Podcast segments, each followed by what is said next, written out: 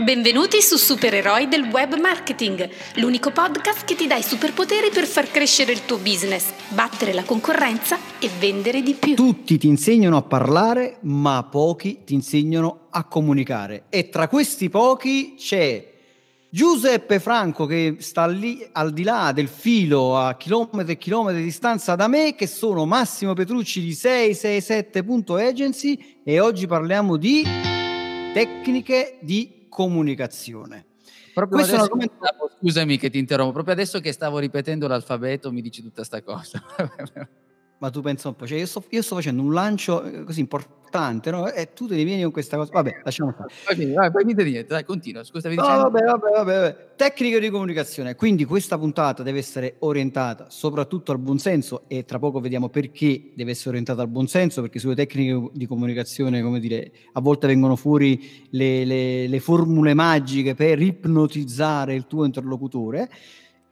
Chi avrà la pazienza di arrivare fino alla fine avrà anche un piccolo bonus, cioè parleremo di quegli atti di gradimento, sempre rimanendo nel buon senso, che però ti fanno capire quando la persona dall'altra parte poi effettivamente sta cominciando a orientarsi verso di te, no? sta cominciando ad accettare quello che tu gli hai detto e orientato magari anche a firmare un contratto da un milione di euro, dai scherzo. Però effettivamente ci saranno anche questa roba qua. Quindi tecniche di comunicazione, tutti ti insegnano a parlare, ma pochi ti insegnano a comunicare. Che ne pensi?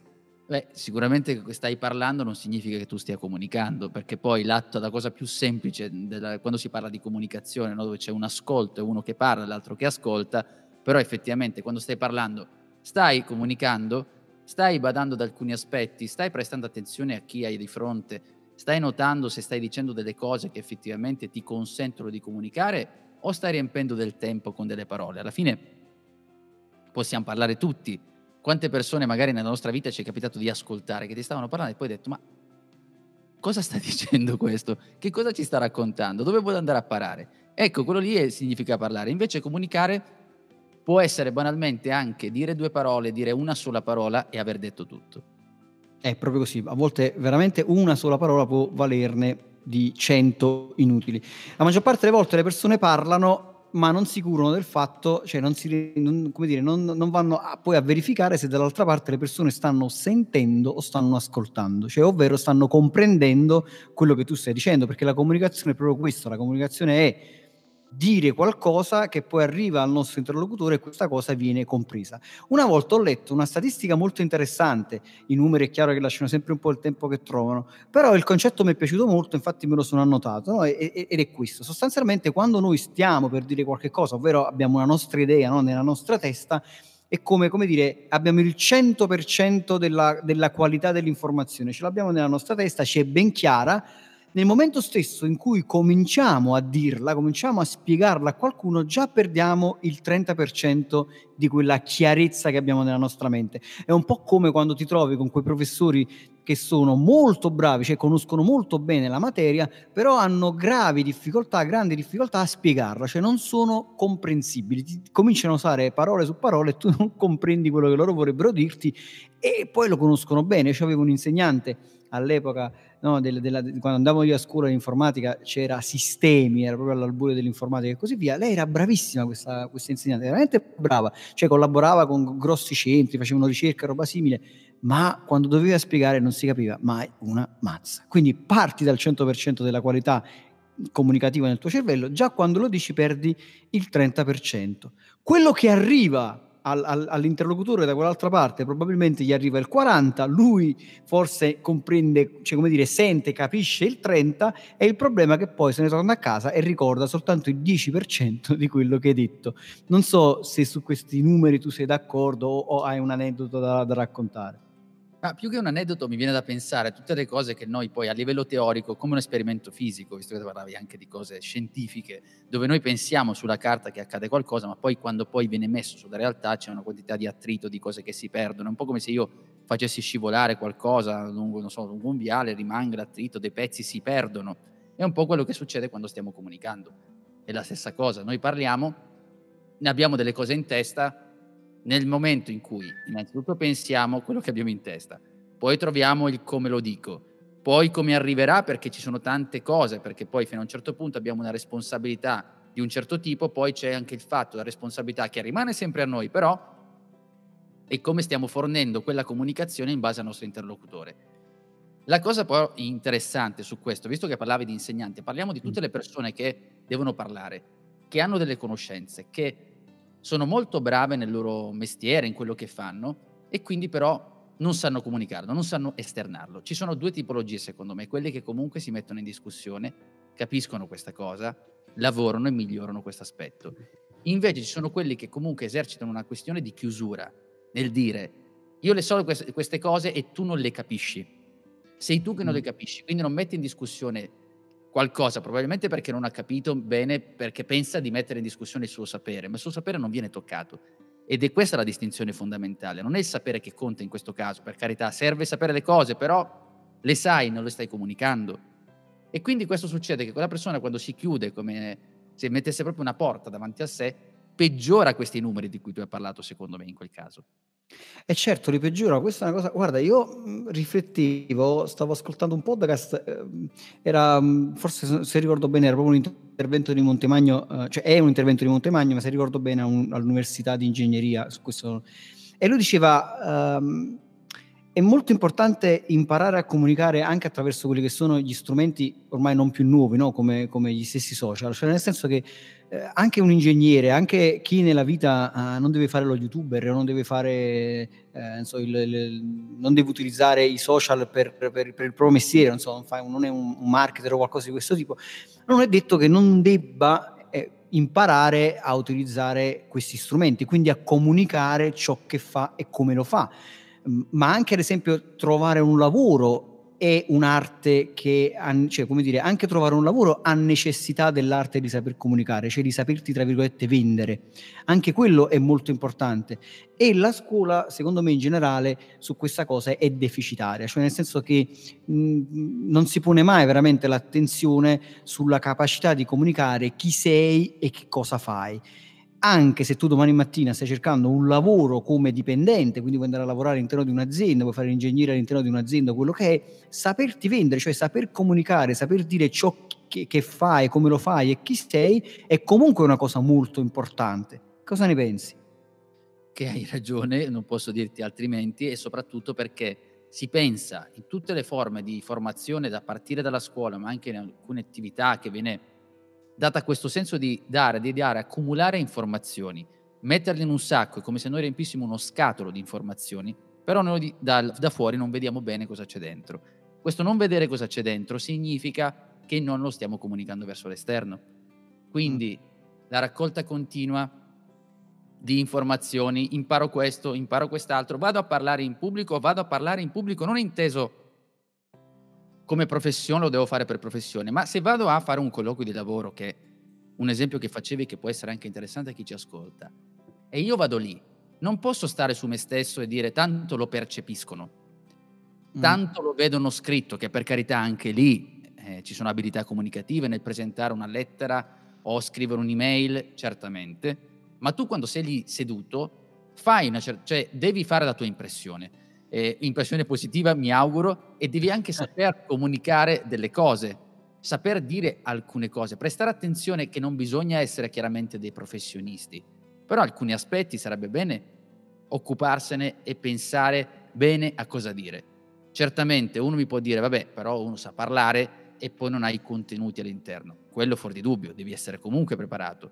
Però il problema è il contrario, come dicevamo prima. Io so delle cose, ho delle conoscenze, ma non le so esternare e quello comincia a essere un problema, perché tu poi comunque, io penso a chi cerca lavoro, magari non sa fare questa cosa o l'ha sottovalutata, allora dice poi alla fine, ma io cosa devo fare adesso? Eh, io so un sacco di cose e nessuno se ne accorge, sai, poi diventa poi anche un circolo vizioso, che poi pensi che ci sia qualcosa che non sta andando. Ora non dico che dipenda solo dal, dall'impatto comunicativo, eh, ci mancherebbe, però è un fattore determinante.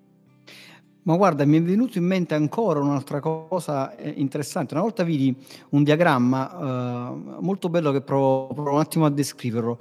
Un, c'era uno che era un triangolo con, con la punta rivolta verso l'alto, no? quindi abbiamo una base larga verso il basso e questa punta verso l'alto. La base larga rappresenta la tua conoscenza, la punta stretta verso l'alto rappresenta la tua capacità di comunicare ciò che fai agli altri. Quando la punta è molto stretta vuol dire che tu non riesci a comunicare quello che fai e quindi rientri un po' nella categoria del martire, no? quello che magari ha grandi capacità, sta lì che sa fare tante cose ma non lo sa comunicare per cui alla fine nessuno lo sceglie, ma questo vale anche nel business. Dall'altra parte c'è eh, il triangolo con la punta verso il basso, quindi praticamente tu non sai fare nulla ma hai grandi capacità comunicative e quindi ci troviamo nell'ambito della fuffa, no? quello che praticamente cerca di, di, venderti chissà cosa, poi in realtà dietro non c'è niente. Qual è l'ideale? Chiaramente l'ideale è un rettangolo, ovvero una base larga, cioè ciò che sai fare, ci sono cose che tu sai fare e sai fare tante cose, e sopra la tua capacità di farlo sapere agli altri. E questo è molto importante perché quello che mi sono accorto un po' nella mia vita di marketer è che tante aziende in realtà hanno degli ottimi prodotti, hanno degli ottimi, forniscono degli ottimi servizi, ma non hanno alcuna capacità di raccontarlo, cioè si limitano sempre a raccontare le stesse cose, con quell'idea che probabilmente, eh, come abbiamo detto tante altre volte, dire che il tuo prodotto è di qualità o che il prezzo è giusto o comunque che risolvi quel tipo di problema da solo bastasse. E invece la capacità di raccontarlo e quindi di comunicarlo in maniera più accattivante, più seducente o di riuscire a trattenere maggiormente l'attenzione del tuo interlocutore è una cosa molto importante. Ora, in questa puntata del podcast, eh, quello che mh, vogliamo ra- raccontare alle persone che ci ascoltano è, una, è, parlare un po' della comunicazione non solo sul web, non solo quella scritta, ma anche quella verbale, perché voglio approfittare di te che sei un esperto di public speaking proprio per allargare questo concetto, perché poi alla fine, vuoi o non vuoi, comunque dal, dall'online, quindi da quella che potrebbe essere una mail o, quello che potrebbe essere un sito internet, nella maggior parte dei casi alla fine tu ti troverai a parlare con il tuo potenziale cliente o al telefono o con una video call oppure direttamente dal vivo e quindi è anche importante riuscire a capire un po' di tecnica di comunicazione, come dire, dal vivo. Guarda, il discorso è questo, che poi mh, chiaramente noi, eh, tu giustamente hai fatto questa distinzione tra eh, gli strumenti di marketing, eccetera, eccetera. Però poi alla base i principi di comunicazione rimangono gli stessi. L'unica cosa che noi dobbiamo fare è avere certe patenti diverse per lo strumento che andiamo ad utilizzare. Se lo strumento è la nostra voce, stiamo parlando in pubblico, chiaramente ci atteniamo ad alcune cose, per esempio alziamo la voce, cerchiamo di, di seguire se non abbiamo un microfono, usiamo il video, rimangono delle cose uguali, dobbiamo chiaramente utilizzare altri strumenti. Scriviamo un testo, chiaramente non abbiamo la voce, dobbiamo usare la scrittura. Cosa voglio dire con questo? Voglio dire che poi, appresi questi principi, almeno di base, principi che devono ovviamente rientrare in quello che dicevamo all'inizio come premessa e poi chiaramente ripeteremo all'infinito, credo, del buon senso, perché poi vengono date delle cose, vengono date per certe, si entra poi nella, eh, non so se definirlo proprio fobia, o di, di, di, di considerare delle regole sempre e comunque valide, non è così perché siamo alla base degli esseri umani, stiamo parlando con gli altri, certe variabili ci possono sempre essere. Però direi che il primo punto, che è quello base, che è un po' anche antico, non so, ripetuto più e più volte, però è così. Noi non possiamo comunicare, non comunicare, cioè non puoi non comunicare. Anche noi quando stiamo parlando o rimaniamo in silenzio, in realtà stiamo comunicando lo stesso. E questo è verissimo, non puoi non comunicare. Il problema è proprio questo qua, cioè nel senso che se non ti preoccupi di migliorare la tua comunicazione e quindi tra, come dire, passare dal sto parlando a qualcuno a sto comunicando con qualcuno. Quindi il parlare con qualcuno è una comunicazione a una via. Io butto giù qualche cosa, dall'altra parte non è detto che abbia una risposta. Comunicare vuol dire che io sto dando qualcosa a te e da qualche altra parte sto ricevendo. Questa è la comunicazione, vuol dire che tu stai comprendendo quello che ti sto dicendo. Non puoi non comunicare, quindi nella realtà delle cose o stai comunicando bene o stai comunicando male. Non c'è purtroppo una via di mezzo e tu sei responsabile della comunicazione, cioè nel senso che tu sei responsabile del fatto che dall'altra parte ci sia qualcuno che ti comprende e non ti comprende. Quindi è molto importante, no? abbiamo parlato nella, nella, nella puntata di, di, di, mercoledì scorso, è molto importante capire chi è il tuo interlocutore, a chi stai parlando, qual è il suo linguaggio e in che modo puoi semplificare il tuo per arrivare velocemente al cervello di quella persona al cervello di quella persona vuol dire farti capire, far sì che quella persona capisca facilmente il tuo concetto, il prodotto che stai vendendo, il servizio che stai vendendo, il concetto sul quale vuoi portare il focus. Questo è molto importante. Quindi una delle regole è Chi è il tuo interlocutore? Qual è il suo vocabolario? Eh sì, una volta che tu conosci e capisci con chi stai parlando, tra l'altro aggiungo, sì, vero, e dobbiamo anche ricordarci che è un flusso, cioè la comunicazione poi è un flusso comunicativo. Che cosa significa? Che nel mentre lo stiamo facendo, che abbiamo individuato, come diceva Massimo, il fatto di aver individuato con chi stiamo parlando ci aiuta, stiamo focalizzando la nostra comunicazione. Ci possono essere delle cose. Una prima variante è quello di capire che il flusso può variare, la persona si stanca, sta facendo un'altra cosa, ci possono essere degli elementi, quindi dobbiamo essere anche degli attenti ascoltatori più che comunicatori, che comunque ascoltare significa comunicare, perché dobbiamo notare quello che sta succedendo nella nostra conversazione. Se lo facciamo, chiaramente eh, dal vivo, questa cosa la percepiamo quasi immediatamente. Se lo stiamo facendo invece utilizzando gli strumenti come mm, so, un video, piuttosto che scrivere una landing page, non so, azzardo anche a dire quello, chiaramente ci sono degli strumenti che ci danno la possibilità di capire se effettivamente il nostro messaggio è stato ben visto o bisogna, bisogna rivederlo. Poi c'è un altro fattore che può influenzare, lo aggiungo Massimo, mi è venuto in mente, non avevamo neanche parlato di questo, ma vai, vai. ha a che fare col fatto che anche noi quando stiamo comunicando, soprattutto stiamo facendo all'inizio, ci sono delle cose, ci sono delle scuse che vengono dette che giustamente io chiamerei un po' di arroganza comunicativa, ma mm, lo dico con le pinze, nel senso che ho il mio prodotto, va bene così, chi se ne frega, tanto lo capiscono, ok? Quella, quella sorta di arroganza e non è così come abbiamo detto più volte. Poi ci sono anche dei fattori, fattori di emotivi, di paura, del fatto di mettersi in gioco con nuovi strumenti, di riuscire a comunicare, di parlare di sé, parlare dei propri prodotti. Non è, non è sempre dato per scontato che tutti lo vogliono fare e magari si nascondono dietro una scusa che è quello di dire il prodotto va bene. E tra l'altro questa cosa è fondamentale anche imparare a gestirla perché nel momento in cui noi stiamo parlando, stiamo comunicando il nostro prodotto, ci sono dei fattori emotivi, io dico quando c'è una trattativa, una relazione con un cliente, eccetera, eccetera, che se non sappiamo anche quello che sta succedendo, se non diventiamo capaci di alcune cose, c'è una parte del nostro cervello, mi è venuto in mente perché hai parlato proprio di quello, che chiaramente in situazioni, non so, fatto le virgolette, non si vedono, però eh, in situazioni cosiddette di pericolo, di, di, di relazione, di, di vendita, succede che il nostro eh, cervello scappa, il sangue del nostro cervello va nelle, nelle zone di, d'aiuto, dove ha bisogno insomma per, per, difendersi e quindi noi perdiamo anche il focus di quello che stiamo dicendo e quindi rischiamo anche di dire delle cavolate.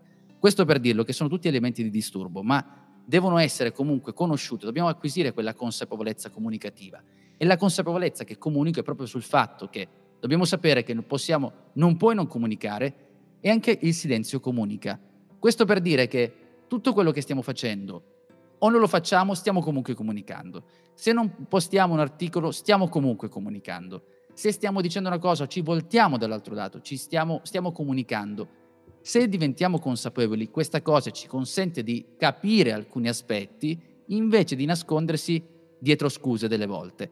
E dovremo invece guardare in faccia quello che sta succedendo perché è importante poi in tutti gli aspetti. Adesso noi, come tu dicevi nella premessa, dobbiamo allargare ad ogni aspetto della nostra vita professionale e direi anche privata. Hai fatto bene a fare questo approfondimento che ritengo veramente molto utile e mi hai fatto venire in mente una cosa quando tu hai parlato del flusso, no? questo, anche questo flusso a due vie, soprattutto quando tu sei, come dire, dal vivo, riesci a capire dall'altra parte se c'è comprensione, no? vedi la persona se ti sta seguendo, non ti sta seguendo, o le persone se magari stai parlando in pubblico. Un qualcosa di simile lo puoi fare in realtà anche con la scrittura e eh, ad esempio io molto spesso quando creo i miei ebook o scrivo i miei testi su, sulle landing o sui siti internet in generale, quando posso cerco di fare una domanda, cerco di fare una domanda al mio potenziale eh, cliente, comunque all'interlocutore. Eh, a volte sono domande retoriche, no? tu dai un, un concetto e poi aggiungi è vero, mm, sei d'accordo. In realtà anche se quel tizio dall'altra parte potrebbe rispondere sì, no, o potrebbe proprio non rispondere, però lo stesso, come dire, il concetto, il fatto che questa persona si pone una domanda e elabora una risposta, fa sì che ehm, nella sua testa prende quel concetto che tu hai appena eh, formulato attraverso la scrittura e lo rielabora nel suo, nella, nella sua testa, quindi lo costringe in qualche modo a prestare maggiore attenzione a quel concetto e poi magari se sei stato bravo gli fai rispondere sì oppure gli fai rispondere no a seconda di quello che ti serve e in qualche modo porti dalla tua parte questo interlocutore. È una tecnica che io consiglio, quello di fare delle domande durante la lettura, perché è un modo, come dico io, di buttare dentro il tuo potenziale cliente, lo butti nella tua comunicazione, lo fai entrare nella tua comunicazione e anche se non ti è permesso, perché non sai se lo sta leggendo a mezzanotte o altro, perché sta semplicemente leggendo, però in qualche modo mh, riesci a creare un flusso a due vie, anche se è indifferita, tra te e il tuo potenziale cliente. E questo molto spesso funziona perché la persona si sente maggiormente coinvolta ed è anche più predisposta poi magari a continuare a leggere il, um, il testo che tu gli stai proponendo. Ora, detto questo, una cosa che secondo me è molto importante è quella di eh, non solo concentrarti su quella che è la tua comunicazione, cioè in che modo sto comunicando, ma devi sempre, ancora prima di iniziare a creare la tua comunicazione, porti una domanda importante una volta che io ho messo online la mia comunicazione o ne sto parlando dal vivo con qualcuno, qual è, ehm, come faccio a capire che la mia comunicazione sta funzionando? Cioè io devo stabilire degli obiettivi, dei risultati misurabili. Nel senso, se hai creato una landing page devi poter misurare quante persone in realtà poi alla fine ti stanno chiedendo informazioni. Se hai preparato un ebook e questo ebook la gente lo sta scaricando, devi porti la domanda, ok, se su 100 che si scaricano questi book, cosa mi aspetto che accada? Che 10 mi contattino, che 20 mi contattino? Questa roba qui ti permette di misurare e capire se la tua comunicazione sta funzionando o meno. Se stai parlando dal vivo, probabilmente so, eh, ricevere un applauso o vedere le persone che non hanno il cellulare tra le mani ma che ti stanno guardando è un feedback un feedback positivo che sta dicendo ok sto comunicando bene anche se poi alla fine l'obiettivo di questa tua comunicazione qual è? vendere un libro, farti firmare un contratto, chiedere informazioni, far iscrivere le persone a un nuovo corso. Quindi una cosa importante è proprio quello di stabilire fin dal principio un obiettivo. Questo obiettivo che poi ti guida nel riuscire a capire mentre lo stai facendo, anche nel flusso di cui parlavamo prima, abbiamo questa linea da seguire, cioè mi sto muovendo in quella, in quella l'obiettivo che mi ero posto, cioè se devo modificare qualcosa. Se non ho quell'idea, rischio che nel momento in cui c'è un imprevisto della comunicazione che può succedere in, in diversi modi, almeno ho questo metro di misura che riesce a darmi, uno, la possibilità di capire che sto sbagliando, effettivamente devo correggere il tiro e riprendermi perché in un momento di confusione che ci può, può capitare, adesso non parlo della comunicazione uno a uno, che magari si risolve subito, però quando abbiamo attivato prima una strategia di marketing che poi ci porta a comunicare il nostro messaggio, come dicevi tu, avere un obiettivo significa, caspita, ho sbagliato, questa cosa devo riportarla lì, mi sono perso, dov'è che devo andare? Avere una sorta di stella cometa mentre stiamo comunicando. Guarda, detto questo, io vorrei chiederti proprio una considerazione, proprio da, da esperto di, di, di, public speaking e quindi di, come dire, anche di public speaking proprio orientato al business e così via. Molto spesso si legge sui manuali di comunicazione che esistono no, i, tre, i, tre, livelli eh, di, linguaggio, no? il linguaggio verbale, quello che dici, il non verbale, magari il corpo, e il paraverbale, so, il tono della voce, il ritmo e così via. E le statistiche sono sempre eh, molto eh, penalizzanti per il linguaggio verbale. Cioè, io ad esempio qui tengo questa statistica che dice che eh, quanto vale il linguaggio verbale nella comunicazione, nella, nella capacità di, di convertire, no? di, di, convincere la, la, il tuo potenziale inter, il tuo interlocutore. E dice che il linguaggio verbale, verbale ha un peso soltanto del 7%, quello non verbale del 55%, il paraverbale del 38%. Tu che sei un esperto, cosa ne pensi? Che tu sei stronziciattolo. perché lo sai, questa cosa qui mi fa incacchiolare, per questo l'hai fatto.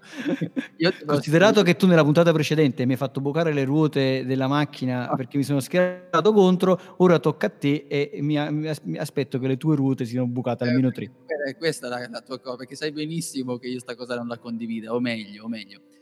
Diciamo che, a parte che tu, vabbè, discorso di esperienza o meno, probabilmente non voglio fare neanche il falso modesto, però dico c'è quella l'esperienza mia che ho visto eh, di quando si comunica e non solo ha a che fare con questi tre livelli di linguaggio, se vogliamo, tre, tre livelli, sia appunto, non è così vera, è assolutamente una, una cazzolata, eh, insomma è il termine più adeguato che mi viene.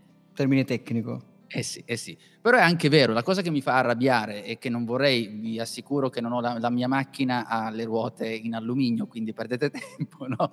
Per dire che e comunque si trova nei libri questa percentuale. Molti libri citano questa percentuale, citando poi una ricerca di Morabian, che comunque mm. la pronuncia Morabian, insomma, e, ma non, non, avete letta questa cacchio di ricerca, perché non l'avete letta bene, perché io ho 3.500 miliardi di corsi che iniziano con questa percentuale, ed è una cazzolata, perché cosa diceva in quel documento, che tra l'altro è un documento del 67, quindi neanche dell'altro giorno, e che si ripete, che si ripete, che si ripete. Lì diceva, sì, è vero, ma solo con particolari emozioni accade ciò non sempre.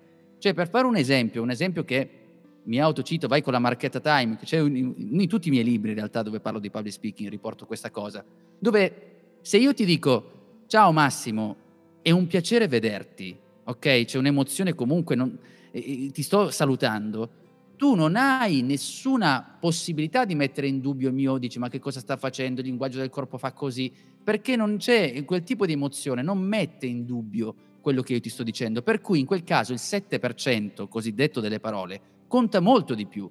Ciao, è un piacere vederti.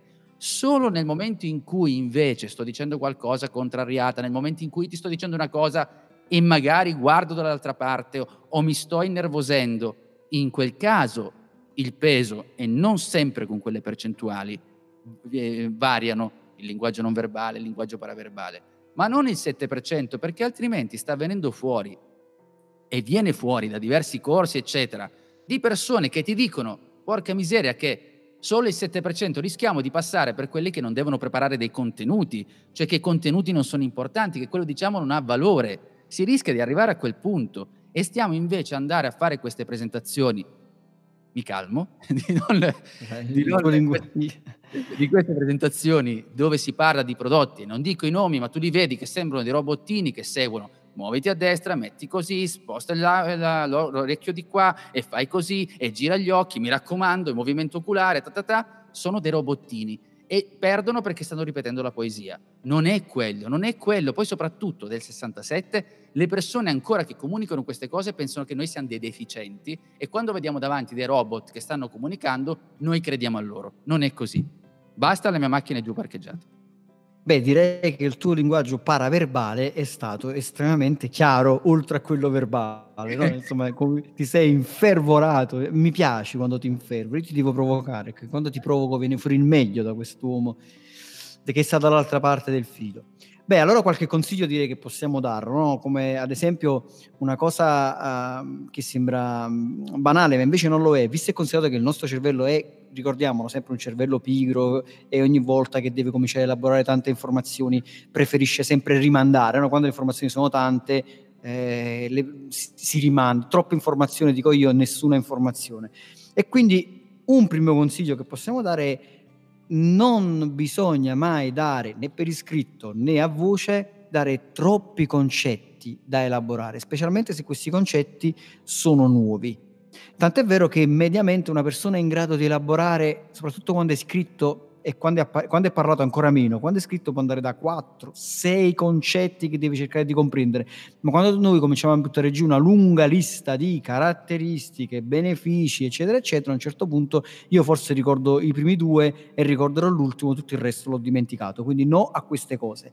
E poi, visto e considerato, a questo punto te la lancio io una marchetta, che tu se non ricordo, se ricordo bene hai fatto un video che parlava di polpettoni, c'entra qualcosa il polpettone con la comunicazione? Sì, sì, sì, vabbè, uno dei miei soliti video, un po' così, eh, nel senso dove racconto, eh, uso questa metafora del polpettone, cioè il polpettone che eh, si, si, solitamente no, in questi grandi pranzi che potrebbero essere so, Natale piuttosto che Pasqua, insomma, ognuno poi decide dove vuole collocare questo super pranzo, però in realtà possiamo anche pensare del pranzo della domenica dove generalmente uno do- mangia di più. Allora, che cosa fa il polpettone, il classico polpettone? Premessa, io non sono un cuoco, sono un incapace, però immagino che quando vedendo un polpettone uno cosa fa? Mette dentro di tutto. Quello che gli passa, cioè, nel senso, eh, capiamoci, mette un sacco di cose, il polpettone è pieno, ok? Non a caso quando lo mangi dici, mamma mia, adesso come, come mi sento. Questa cosa del polpettone io lo uso come metafora perché l'ho usata poi in questo video per dire quando tu stai preparando una slide, quando stai comunicando e devi preparare un messaggio per parlare in pubblico, ma può essere spendibile in ogni settore della comunicazione, non mettere tutte quelle cose dentro la slide, cioè non fare un polpettone comunicativo, devi togliere delle cose, devi utilizzare, fare meno e meglio. Questo che cosa significa? Se noi pensiamo ah, adesso mi spiace, ma devo per forza citare, cioè, cito Steve Jobs, ma lo, lo, cito semplicemente perché è un prodotto, un, un, nome che conosciamo tutti, però ce ne possono essere tanti altri esempi. Lui faceva queste presentazioni, metteva solo una parola alla fine. E invece ci sono persone che dicono, eh, ma io devo mettere i dati, devo mettere questo, la nostra azienda così, la nostra azienda così, perché ti sembra che Apple sia un'azienda di quattro soldi? Non è così. Per cui meno e meglio significa asciugare possibilmente tutta la tua comunicazione.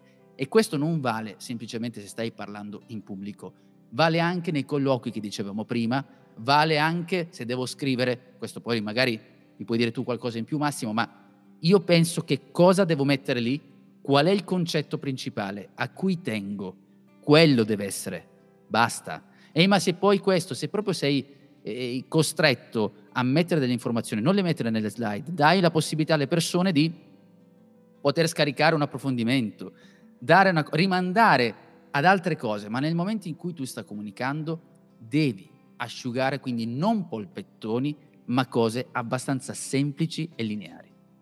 Guarda, nel mio libro Copywriting Quantistico, visto che così stiamo facendo le marchette, nel libro Copywriting Quantistico do un concetto molto semplice ed è questo. Minima quantità efficace. Questo secondo me vale per tutto, soprattutto nella scrittura. Minima quantità efficace. Uno perché la gente non legge. Quindi quando ci sono questi polpettoni lunghissimi che la gente deve leggere, puoi star certo che le persone non leggono niente, tutta quella roba là.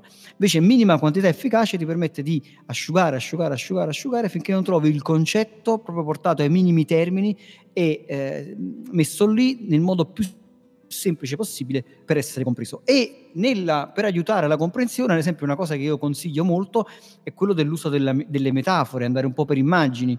Ad esempio, c'era un cliente che, per un cliente che vendeva un, un servizio di abbonamento annuale che costava 297 euro, quindi 297 euro all'anno. Inizialmente avevano scritto allora sono 0,81 euro al giorno. Ok, sì, è vero che sono 0,81 euro al giorno, ma se tu lo racconti con una metafora sei ancora più incisivo. E quindi alla fine abbiamo scritto semplicemente un meno di un caffè al giorno. Meno di un caffè al giorno. Il caffè tutti sanno più o meno quanto costa, tutti sanno che è una sciocchezzuola. Pensa che dalle parti nostre a Napoli si dice F sarie caffè che tradotto in italiano vuol dire è una cosa così semplice che si risolve con un caffè. Quindi dire meno di un caffè al giorno risulta molto più semplice, efficace e le persone se lo ricordano nel loro cervello molto più facilmente rispetto a solo 0,81 euro al giorno. E quindi l'uso delle metafore, delle immagini aiuta moltissimo. A questo punto andrei su un altro piccolo consiglio da aggiungere e qui però faccio una premessa. E la premessa è che tutto quello che ci diciamo da questo momento fino alla fine della puntata deve essere sempre preso con il beneficio del buon senso. Il buon senso, un po' come stavi dicendo anche tu poco, pochi minuti fa, in, quando parlavi del, del, no, del, linguaggio verbale, paraverbale, così, il buon senso, perché altrimenti le persone veramente, ora cominciamo a parlare dell'uso del non, dell'uso del ma, del, di, di, qualcuno che si sposta verso di te, si allontana e così via, è come se stessimo dicendo che tutte le persone sono dei robottini, tutte si comportano alla stessa maniera. Questa è una bugia, non esistono le formule magiche, ma questi concetti applicati con un, di, con un po' di buon senso poi a livello statistico aiutano a capire se effettivamente dall'altra parte abbiamo un risultato positivo oppure stiamo andando verso un naufragio. O no, caro, caro Giuseppe? E io non ti credo perché la macchina è già forata.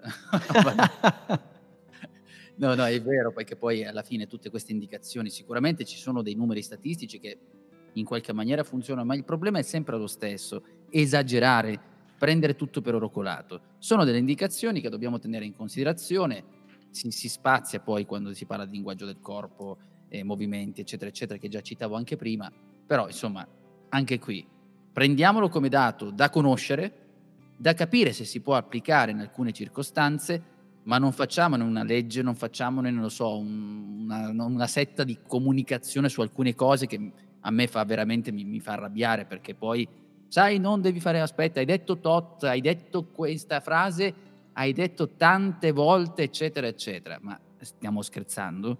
Stiamo parlando di una comunicazione tra persone e tu diventi il contabile delle parole? Cioè, boh, boh, non lo so. Sarò io polemico, può darsi, oggi magari mi sento così, vedi tu, vai avanti. Va.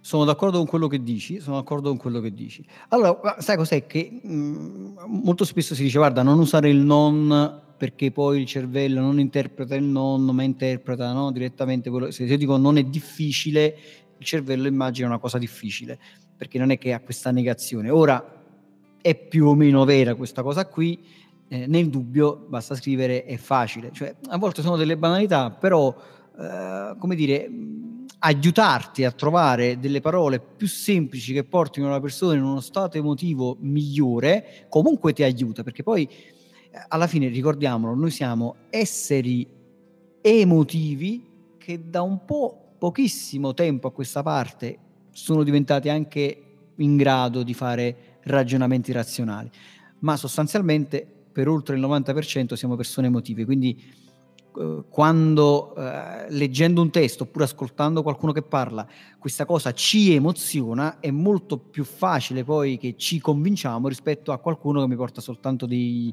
dei, dei numeri. C'era, eh, c'era, una frase di Bertrand Russell che in questo momento mi sfugge ma che è fantastica ed era più o meno il concetto, era le persone magari le persone ascoltassero le statistiche, ascoltassero so, i ragionamenti eh, razionali, cioè il mondo sarebbe un mondo migliore. Purtroppo le persone sono esseri emotivi, per cui se da quell'altra parte c'è qualcuno che dice meno tasse per tutti, più lavoro per tutti, tutti quanti si alzano e applaudono, senza poi riflettere magari cosa ci sta dietro a quella frase, no? a quelle, ai soliti concetti banali. Sappiamo che i politici eh, insomma, ne fanno molto uso di questa roba qui.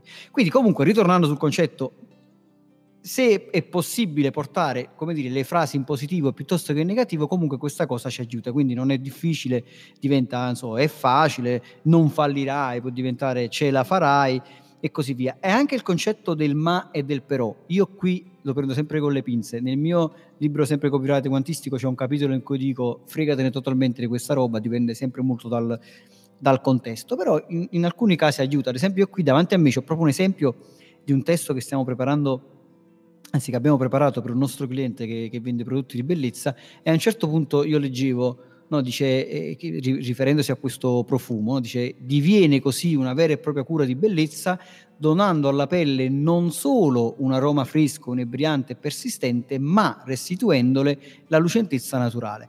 Ora, parlando con, con, con il mio copio, ho detto guarda, ma mettiamola direttamente in affermazione positiva e quindi alla fine è diventata che questo profumo diviene una vera e propria cura di bellezza, donando alla pelle un aroma fresco, inebriante e persistente e restituendole la lucentezza naturale. Il concetto è sempre lo stesso, ma è esposto in una maniera un po' più, come dire, lineare, positiva e semplice da comprendere. Cioè, un po' come se tu in questa frase, mentre la stavi pensando, l'hai fatta scrivere, deve fluire il solito flusso di cui parlavamo prima se noi mettiamo un non in questo caso e riusciamo a rendere più facile scivolare meglio la frase, in positivo probabilmente scivola meglio, perché il non, se vogliamo proprio analizzarlo in questo senso, è se io mi sto dicendo dove vai? No! Quindi eh, ti porta a un qualcosa che ti ferma, ferma questo flusso, se volessimo proprio vederla in questa maniera. Invece dobbiamo, come dire, mettere dell'olio alla nostra comunicazione, farla scivolare, renderla più semplice. Allora, letta in questa maniera, presa in questa maniera, come l'esempio che dicevi tu, può assolutamente andare.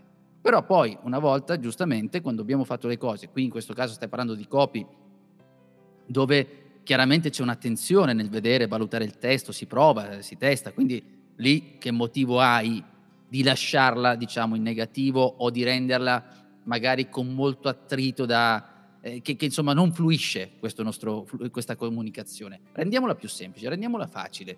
Quindi quello ci aiuta, è ovvio. Chiaramente quello che noi diciamo e stiamo dicendo da un bel po' è una volta che successe delle cose non dobbiamo dire ah no, mamma mia stai dicendo hai detto quella parola eccetera. Ecco siamo più su quello cui ci spaventa. In questo caso invece si apprezza perché comunque poi alla fine è anche una frase più bella da leggere. Quello che dice è giusto caro Giuseppe però considerato che questo è l'uso del però. A volte no, il però dice ok, una volta che hai detto però hai distrutto tutto aia, quello che c'era aia, prima, no? Hai detto uno, due, ai ai ai, adesso quindi non siete d'accordo con me, va bene, dai. No, vabbè, io qui a volte suggerisco di usare delle cose un po' più semplici. Se, se proprio devi, devi, devi, invece di usare il però, potresti dire aggiungo. Questo me lo insegnò, me lo insegnò un mio vecchio amico super venditore direi, veramente uno bravo, disse guarda qualche volta invece di usare il però mettici aggiungo e questa cosa mi fece sorridere per lì però poi alla fine invece di dirti eh, Giuseppe quello che dici è giusto però considerato che potevi dirti Giuseppe quello che dici è giusto e aggiungo che considerato che a volte eh, questa cosa eh, no? Eh, eh, sì. perché vedi non, non rallenti cioè fluisce fluisce proprio immagina proprio questo flusso che continua Esatto, lo porti avanti perché tutto sommato quando io dico è giusto però è come se mettessi una, una curva, no? una curva molto stretta che ti costringe un attimo a rallentare, dici però, però che cosa, che cosa mi vuole andare a contestare in questo momento. Se io dico quello che, che dice è giusto e aggiungo che considerato che in realtà sto accelerando, no? in qualche modo è come se fossi andato in discesa. Un'altra cosa interessante che ho, che ho come dire, più volte sperimentato nella mia vita eh, di tutti i giorni è questo, che è un concetto eh, molto semplice è che non c'è nulla di più bello del suono del proprio nome. E questa cosa l'ho sperimentata sia scientificamente, ad esempio quando si scrivono le mail, eh, più di una volta ho fatto dei test AB, no? nel senso che ho mandato a, al 50% di un campione di mail una, uno, un, soggetto, un oggetto dell'email con il nome della persona, ad esempio Giuseppe, questa è una notizia per te, e magari una, un, all'altro 50% ho detto questa è una notizia per te altre frasi all'interno no, del, della stessa email c'era il nome più volte, ripetuto, più volte ripetuto, nella stessa email identica il nome non veniva ripetuto. E questi test AB mi hanno portato sempre e comunque allo stesso risultato. Laddove c'era il nome, le conversioni, quindi le risposte, i click e così via, erano più alti. Quindi in qualche modo le persone quando leggono il proprio nome si sentono, non lo so, forse prese maggiormente in considerazione, stai parlando proprio a loro, qualcuno mi risponde addirittura ti ringrazio per l'email che mi hai mandato e così via. Ma questa cosa, non so a te, forse avrai sicuramente qualcosa da dirci anche tu, ma funziona anche dal vivo. Cioè, io mi ricordo, in modo, mi viene sempre da sorridere quando penso a questa cosa, una volta entrai in un bar della, eh, di Pozzuoli, eh, ero con degli amici che mi erano venuti a trovare, entrai in questo bar che non c'ero mai stato e eh, c'era il proprietario uh, ma in questo momento non voglio dire il nome perché a fine che poi ci sente scama tutto. Comunque invento un nome, Alberto. Sentì che qualcuno lo chiamava Alberto. Io in realtà disse: Ciao Alberto, buonasera. Ti ho portato due amici che volevano assaggiare la tua, specialità, la tua specialità questo, ba- questo babà con limoncello. Lui mi guardò un attimo interdetto, però poi mi sorrise mi ci diede questo babà e in più ci offrì anche un babà alla, alla crema che disse guarda ti puoi far assaggiare anche questo babà con, con, la panna su per questi tuoi amici, ci salutammo eccetera eccetera e via. La potenza del nome, che ne pensi? Allora penso che in questo momento, eh, ciao Alberto, no, in questo momento eh, sì, il discorso che poi in questo caso con Alberto si è verificato anche un altro meccanismo che se riesco lo aggiungo ma so che siamo stretti con i tempi però dico, sicuramente il nome serve conoscere il nome, anche chi lo sa. Io stesso, io stesso che so benissimo di questa cosa quando siamo in pubblico, se noi memorizzo quando vai a parlare in pubblico per dire e vai a stringere la mano alle persone, se riesci ad andare prima, se ricordi almeno un paio di nomi, parti in vantaggio. Vero, Parli, vero. Citi, parti in vantaggio. Anche se questa cosa succede anche io da spettatore, pur sapendola questa cosa qui, pur conoscendola, non so perché, ma in qualche maniera sei citato, c'è il tuo nome. Il tuo nome, attenzione, non il cognome, il nome. Il nome sì, sì. ha proprio un effetto perché il nome sei tu, c'è un'identità, il tuo nome è l'identità. Poi tra, lasciamo i casi in cui il nome non mi piace, che mi hanno dato, ci sono tutti i casi, oppure quello, no, a me dà fastidio. Sì, anche lì, c'è il 20 per 10% che si innervosisce se lo chiami. P- va bene, mettiamolo da parte quello. Ma nella stragrande maggioranza, sia nelle mail, quando stiamo parlando, un discorso di... Ah, vado per esempio ad un evento non so, si chiamano così eventi di networking, che non sto parlando di network marketing, networking dove si incontrano le persone, business, eccetera, eccetera. Nel momento in cui tu identifichi il nome e parli con quella persona e ti ricordi il nome dopo che hai stretto la mano, stai subito velocizzando, ritorno ormai a questa metafora e mi scuseranno perché la sto ripetendo ad infinito, non blocchi il flusso, lo rendi più bello. Allora Massimo, cosa ne dici di questo? Alberto, che ne dici? Nel caso di Alberto si è verificata un'altra cosa molto interessante che nessuno, generalmente, se siamo abili, le persone non vogliono mai, noi, noi, io, parliamo di me così non mi buco le ruote da solo, ma io magari mettere in discussione la mia memoria, non la metto. Quindi se arriva uno e mi dice ciao Giuseppe, per dire in quel caso, fossi al bar, se dico chi sei, magari lo può fare, non ti dico di no, Però dire, dire chi sei significa che sto dicendo scusa, mi sono rincoglionito e che non mi ricordo il tuo nome. Quindi piuttosto che dire in questa maniera dice ah ciao come stai? Ecco lì si è verificato anche questo passaggio. Tra l'altro c'è un'opera teatrale bellissima, adesso mi sfugge il nome, veramente mi sfugge, però c'è proprio un'opera che è, è collegata su questo, c'è uno su gioco, ah ciao come stai? Quindi va avanti tutta quest'opera basata su che questa, questa, questo atto di anticipare delle cose, le persone siccome non vogliono mettere eh, in discussione che loro non si ricordino di quelle persone, va avanti tutta la storia. Adesso mi sfugge, ma per me è un'opera anche famosa. Vabbè. Sì, però... sto, sto, cercando di ricordarmela perché sì, effettivamente... Mi ricordo eh... un'opera antica, però be- l'ho vista a teatro di, tra l'altro di recente ed è molto interessante. Sul nome... I signori, signori, qualcosa, non mi ricordo, i signori qualcosa, che poi alla fine loro erano marito e moglie, qualcosa di questo tipo. Cioè, c'è, c'è una, una, un fatto che loro parlano dei nomi, insomma. Vabbè, Vabbè. Però sì, l'uso del nome veramente... Poi ci sono quelle parole come dire, un po' magiche e quelle parole un po' tragiche. Ma detto questo ti voglio fare una domanda, cosa ne pensi? Perché allora, a me una cosa che, che, che, che, mi dà fastidio è quando qualcuno mi chiama al telefono e fa senta la disturbo oppure ti disturbo per dirti oppure ti rubo due hey, minuti, mi disturbi. Cioè, non mi chiamare proprio, perché mi stai, mi stai rubando non lo so, guarda, che cosa ne pensi? Disturbo, rubo? Eh, eh, cosa vuoi che ti dica? Guarda, di questi video se vuoi, ti, se Marchetta ne fa 2000, ma i video poi, perché c'è un altro dove dico, vi rubo, ah, allora parla in pubblico uno vi dice, vi rubo altri due minuti, vi rubo altri due minuti. Per carità lo dici perché sei abitudine, certo le persone non si ammazzano ad ascoltarti, però è chiaro che rubo è una parola negativa, rubare. Dico, rubare associ delle emozioni negative. Non è sempre così, abbiamo fatto la premessa, però sono delle mm, cose negative, per cui, oppure ti disturbo, la parola, perché disturbo? Piuttosto le rubo, hai altri due minuti, piuttosto dici così, che eh, le rubo, perché rubare proprio in automatico, a rubare, capisci? È una parola di per sé che non è bella, capisci? È associata alla nostra mente, quindi stai indisponendo, ecco quello che, che ti ascolta, lo sto esagerando, è chiaro, però per capirci eh, certo, se, se, ha due minuti le dico qualcosa di importante, se ha due minuti le dico questa cosa che per me cioè che, che, è fondamentale, oppure le, le parlo di questa offerta interessante e così via. Un'altra cosa è sempre quello del problema, problema, problema, persone che continuano a parlare di un problema, di un problema, quando magari usa una parola un po' più leggera, potrebbe essere so, la questione, il fatto, la situazione. Non so, invece di dire eh, il problema della spedizione, dice so, la questione, so, il fatto, la situazione della spedizione. Usare parole un po' più leggere, che poi tra le altre, tra le altre cose, una volta lessi una ricerca molto interessante sempre sul, sul cervello che elabora le, le, le parole, no? quando dice eh, sono stressato oppure sono un po' scarico dice sono un po' stressato, sono un po' scarico. Ora, al di là, questo non ha niente a che vedere con la tecnica di comunicazione, però per capire il concetto, cioè molto spesso eh, questa ricerca era, è interessante perché pone questo concetto. Il cervello Cervello, qua, qua, qua, fai partire la musica di Quark. Fai na, na, na, ok, io su, su, questo, su, su, questo, sottofondo dico questa cosa. Cioè, come le Aquinos, come le voci da fuori campo. Vai, vai. Cioè, in realtà il, anche la parte ironica, cioè tut, tutta la, la, la, la sovrastruttura ironica, l'ironia delle parole e così via, è un qualcosa che è arrivato dopo nel cervello umano, cioè è un'elaborazione che è arrivata nel tempo.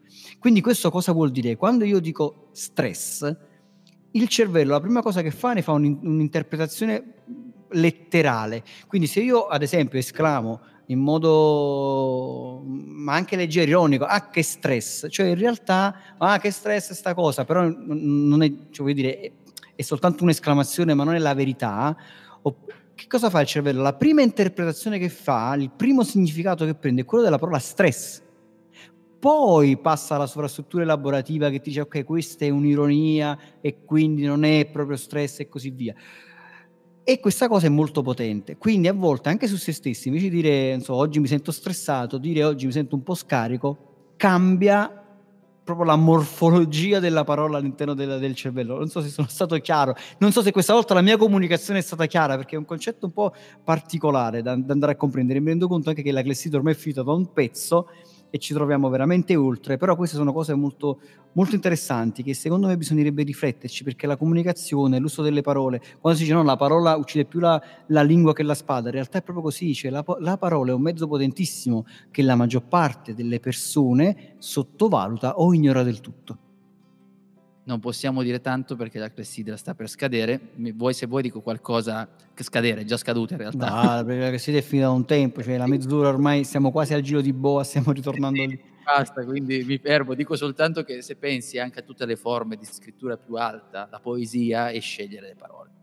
Poi devo chiudere questo aspetto poetico perché quando comunichiamo dobbiamo essere bravi anche a scegliere le parole. Scegliere bene le parole chiaramente migliora il nostro messaggio. Mm. All'inizio di questa puntata uh, io ho promesso, ho detto bene, parleremo un po' di quelli che sono i cosiddetti atti di gradimento, cioè no, quando sono degli atteggiamenti che le persone possono assumere che ci fanno capire se stanno venendo verso di noi oppure si stanno allontanando anche questa cosa premessa molto importante, il buon senso. Queste cose si basano sulle grandi statistiche, cioè fatto, fatte mille persone ci sarà una grossa percentuale che reagirà in questo modo, ma ci sarà tutta un'altra percentuale che invece di questa roba non se ne frega proprio. Però avere un'idea, come dire, di massima di quello che può succedere un po' ci aiuta. Quindi eh, questi atti di gradimento in realtà io li ho presi da un libro che si chiama Il comportamento vincente nella vita professionale, che ho letto un po' di tempo fa e che all'interno ci sono delle cose interessanti, quindi voglio dire, insomma è un libro che potrebbe essere utile da andare, da andare a leggere. E quali sono questi atti di gradimento? Un atto di gradimento che mi fa ridere il nome è quello che si chiama il bacio analogico. Un po' in realtà quando uno fa, so, fa, fa il, il, verso del... Fa il, atteggia le labbra un po' come se fosse un bacio, no? Ti presenti i, i, selfie che le persone si fanno, però in quel caso è quando uno sta un po' riflettendo su se stesso e dice mm, questa cosa mi sembra interessante, quel mm, è un po' no, quelle labbra messe come se fossero un bacio, oppure metti dalle, dalle mie parti c'è il musillo. Eh? Esatto, tecnicamente vabbè, usiamo parole formali, sedere di gallina. Bravo, bravo, il sedere di gallina. Siamo Però quando uno però va bene. Quando uno lo usa in, in una situazione di riflessione, no? di, di, fare mm, mi sembra interessante, e quello è, come dire, un, uno stimolo, è una, un indizio che probabilmente la persona si sta orientando positivamente, come anche la pressione della lingua all'interno delle guance, oppure il linguino, no? nel senso che cacci un po' la lingua, anche quello è un po' un'empatia. Ora, prendiamo sempre con le pinze sta roba, guarda, mi raccomando, cioè non è uno magari si sta mettendo un po' le labbra perché ce l'ha screpolate e non è che ti sta dicendo sì, no, magari vabbè, diciamo, stavo dicendo una cosa, lascio stare. Ah, come anche io, mordersi. Io sono così scemo che pensavo alle linguine da pasta, quindi figurati tu. No, il linguino non è la pasta, non è il linguino con le vongole, eh, ma è proprio un po' la linguetta fuori. Oppure quello più classico è spostare il busto in avanti, cioè è chiaro che se mi avvicino, no, mi sposto verso di te, in qualche modo mi sta interessando quello che stai, che stai dicendo. È una cosa simpatica, invece non conoscevo, devo dire, è quello di spostare occasionalmente qualche oggetto verso di sé. Cioè magari stai alla scrivania del cliente, del potenziale cliente, stiamo parlando, e lui porta verso di sé qualche oggetto, questa cosa, almeno come dicono questi, questi studi, su questa cosa non, ci, non lo so, però è come se, come dire, in qualche modo sta portando verso di sé le informazioni che tu gli stai dicendo. Ora, queste cose possono sembrare un po', sai, eh, quelle formule famose magiche di cui dicevamo all'inizio che vanno evitate, però magari se una cosa, come dire, se, se una cosa è un indizio, tre cose fanno una prova, magari possono tornare utili. D'altra parte il rifiuto, e anche qui questa cosa mi fa ridere, in questo momento io mi sono toccato il naso e non sto rifiutando niente, però toccarsi il naso potrebbe essere un indice di rifiuto, spostarsi indietro col corpo chiaramente è un po' più semplice anche da, da comprendere, tamburellare con le dita, devo dire la verità, quando si tamburella con le dita magari sulla scrivania forse veramente c'è qualcosa che non va perché io nella mia vita, come dire, l'ho, l'ho sperimentato contro di me più di una volta, quindi potrei dire che questa cosa forse è vera, quando dall'altra parte il tizio tamburellava probabilmente stava pensando ma questo quando si, quando si toglie dai coglioni? Quindi ho detto coglioni? Cazzo, quando si toglie dai coglioni? Non ho sentito, ho sentito cogliones cogliones e quindi questi sono, sono, alcune di questa roba, no? di, quelle, di, di, piccoli indizi, come dire, due indizi, tre indizi fanno una prova. Eh sì, alla fine credo che ci siamo, no? Possiamo partire perché... Io direi che possiamo partire con il riepilogo di Giuseppe Franco. Carissimo, benvenuto al riepilogo che, ti devo dire la verità, ti dico un po' di parole però dovresti ascoltare bene la puntata un'altra volta perché ci sono state un sacco di cose che abbiamo tirato fuori, però ti do delle indicazioni. Il primo, non puoi non comunicare, questo significa che anche se rimani in silenzio stai comunicando, anche se nella tua comunicazione pensi, dici vabbè tanto non faccio niente, anche non facendo stai comunicando. Abbiamo detto che bisogna anche acquisire delle tecniche utili, non solo nella vita, eh, anche nella vita di tutti i giorni, nel lavoro, quando dobbiamo fare un colloquio, eccetera, eccetera. Conoscere come comunicare. Detto questo, abbiamo anche detto, formulato che alla fine, quando noi stiamo comunicando, non possiamo prendercela con l'altro, siamo sempre noi i responsabili del nostro messaggio. Dobbiamo acquisire e capire quale strada percorre e cercare di osservare quello che è il flusso comunicativo che ci ha accompagnato per l'intera puntata. Il punto poi mi sembra il terzo punto è quello di misurare la nostra comunicazione, cioè quando noi stiamo comunicando abbiamo un modo per capire se sta andando bene quello che diciamo, se stiamo parlando uno a uno dobbiamo osservare il nostro interlocutore, capire come sta reagendo, se utilizziamo dei mezzi dopo la nostra strategia di marketing che la portiamo e quindi comunichiamo quello che abbiamo pensato in strategia, come la misuriamo? la stiamo misurando, ci sono degli strumenti, come stanno rispondendo le persone, come reagiscono, in modo da poter continuare e migliorare questo flusso per renderlo un po' più semplice. Abbiamo anche detto, parlato di quello che è un falso mito da, che mi ha fatto un po' infervorare, così si dice, così diceva Massimo, ma secondo me stava scherzando, nel fatto di i tre livelli di comunicazione che ci vengono sempre raccontati. Linguaggio verbale 7%, non verbale 55%, paraverbale 38%. Non è sempre così. L'abbiamo visto, l'abbiamo raccontato, perché in alcune circostanze, in alcune circostanze emotive, questi numeri non valgono. Poi abbiamo detto che bisogna evitare i polpettoni comunicativi. Che cosa significa? Significa che dobbiamo bombardare di informazioni chi ci sta ascoltando. Qualsiasi messaggio stiamo facendo, dobbiamo utilizzare meno e fare meglio con quel poco che è necessario. Il minimo indispensabile ed efficace che ci serve per poter comunicare. E poi, numero 6, abbiamo messo insieme una serie di cose, di, l'uso del, del, del, nome, l'uso di alcune parole invece, a, invece di altre. Attenzione, però abbiamo fatto una premessa fondamentale in tutti questi passaggi, il buonsenso, perché sono delle cose che vengono da numeri statistici, che effettivamente in alcune circostanze possono avere una valenza, però non è sempre così. E che cos'altro aggiungere? Abbiamo fatto un polpettone lunghissimo in questa puntata. Comunque, siate felici ovunque voi siate. Ciao. Sì, però Se ti è piaciuta questa puntata o se avessi domande, lascia un commento oppure scrivi una recensione con tante stelline. Ricorda, puoi ascoltare questo podcast anche su iTunes, Google Podcast, Spotify e Spreaker e trovi tutte le puntate su 667 agency slash podcast. Iscriviti ora, ascolta le nuove puntate e fai crescere il tuo business.